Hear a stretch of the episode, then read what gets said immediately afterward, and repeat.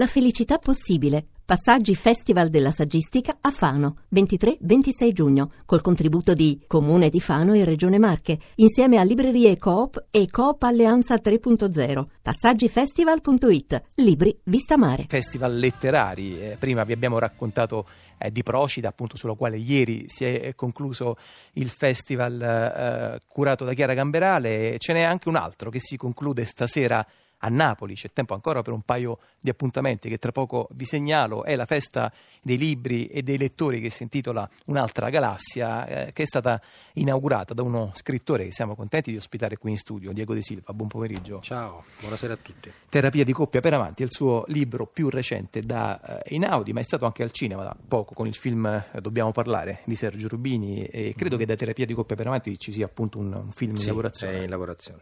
Va bene, allora appunto Diego De Silva ha eh, inaugurato la eh, sesta edizione della manifestazione letteraria con una anteprima lo scorso venerdì, l'altro ieri, presso la Fondazione Banco di Napoli, eh, presso Palazzo Ricca, in via Tribunali, nel cuore del centro storico della città, con un uh, reading, come si dice, con la lettura di un racconto uh, inedito, che nasce eh, da dove, Diego De Silva? Nasce da una esperienza, diciamo, immersiva di scrittura su commissione che le chiederei di raccontare.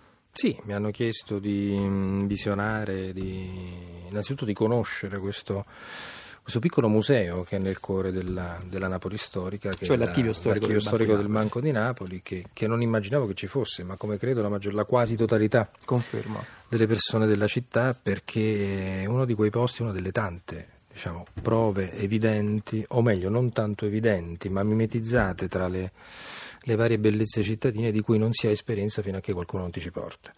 E beh, entrare in queste stanze ehm, e quindi assistere a questa, a questa esposizione permanente di documenti, di note di pegno, di note di credito, di storie, di documentazione contabile, molto spesso poi raccolta all'interno di kebab di carta che sono proprio sospesi sul, sul soffitto e, e, sono delle vere e proprie sculture, delle piccole sculture che, che raccontano e che contengono storie e quindi tutto ciò che è legato alla, diciamo, alla circolazione di denaro, no? alla movimentazione di denaro. Il credito è sempre portatore di storie molto spesso di sofferenza, no, qualche cosa che ti ispira molto. No? Era importante anche perché credo poi fosse stato Goldoni a un certo punto a introdurre proprio il tema, l'elemento del denaro come macchina, come movimento di relazione eh, tra gli esseri umani e in effetti diciamo, questo posto, eh, Palazzo Rica, archivio storico del Banco di Napoli, rappresenta la più importante raccolta archivistica di documentazione bancaria, credo eh, in Europa, qualcuno dice addirittura al mondo sono circa 330 stanze nelle quali uh-huh. sono mhm. stati raccolti e catalogati appunto documenti bancari che vanno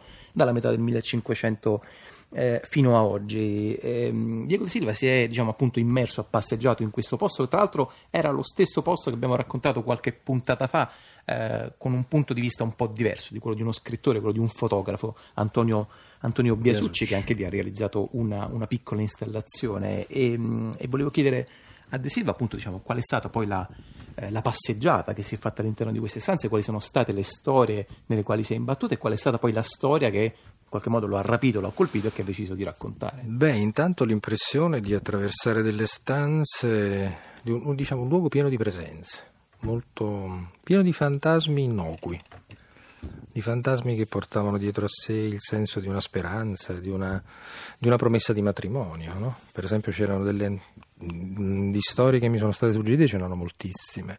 Molte donne che volevano prendere marito avevano bisogno di un prestito per comprare il vestito, per poter andare per organizzare una festa.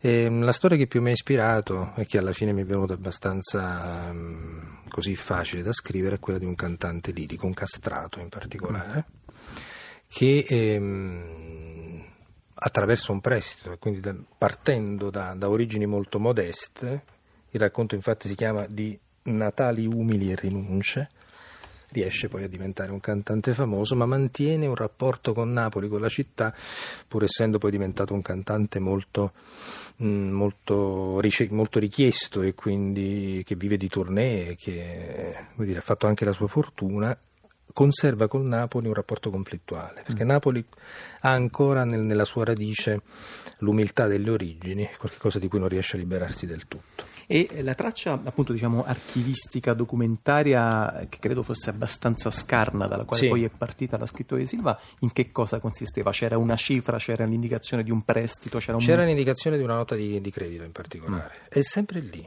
Cioè, l'idea che il denaro possa essere all'origine di un percorso che può essere un percorso di crescita o di rovina. Questo bivio è sempre molto, molto presente nella, nella categoria concettuale dei soldi, se ci pensi. No? Cioè, il denaro non è mai qualcosa di intermedio, o è qualcosa che ti rovina o è qualcosa che ti cambia la vita. Nel caso del mio personaggio invece è andata così.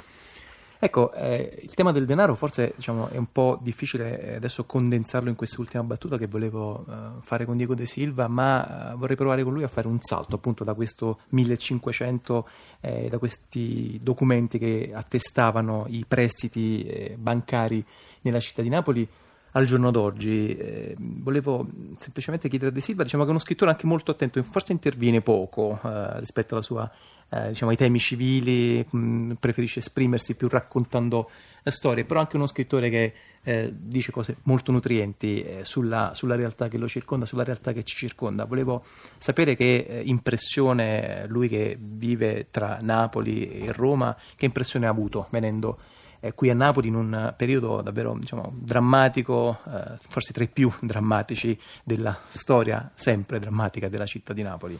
Ah, la mia impressione da un po' di tempo a questa parte è che con, tutte, mh, diciamo, con tutti i conflitti, con tutte le contraddizioni, Napoli stia vivendo un periodo che per esempio rispetto a Roma la, la pone in una condizione molto più felice. Cioè, in questo periodo io sento che Roma è molto più Napoli di quanto Napoli sia Napoli.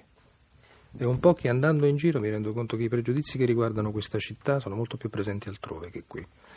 Dopodiché, ovviamente sì, ci sono tantissimi problemi, è una città che tra l'altro vive e si nutre ed è vitale nelle sue contraddizioni, ma come dire, Napoli ha un sapore differente. Mm, Il degrado della grande città io lo percepisco in maniera molto più forte in una città come Roma oggi.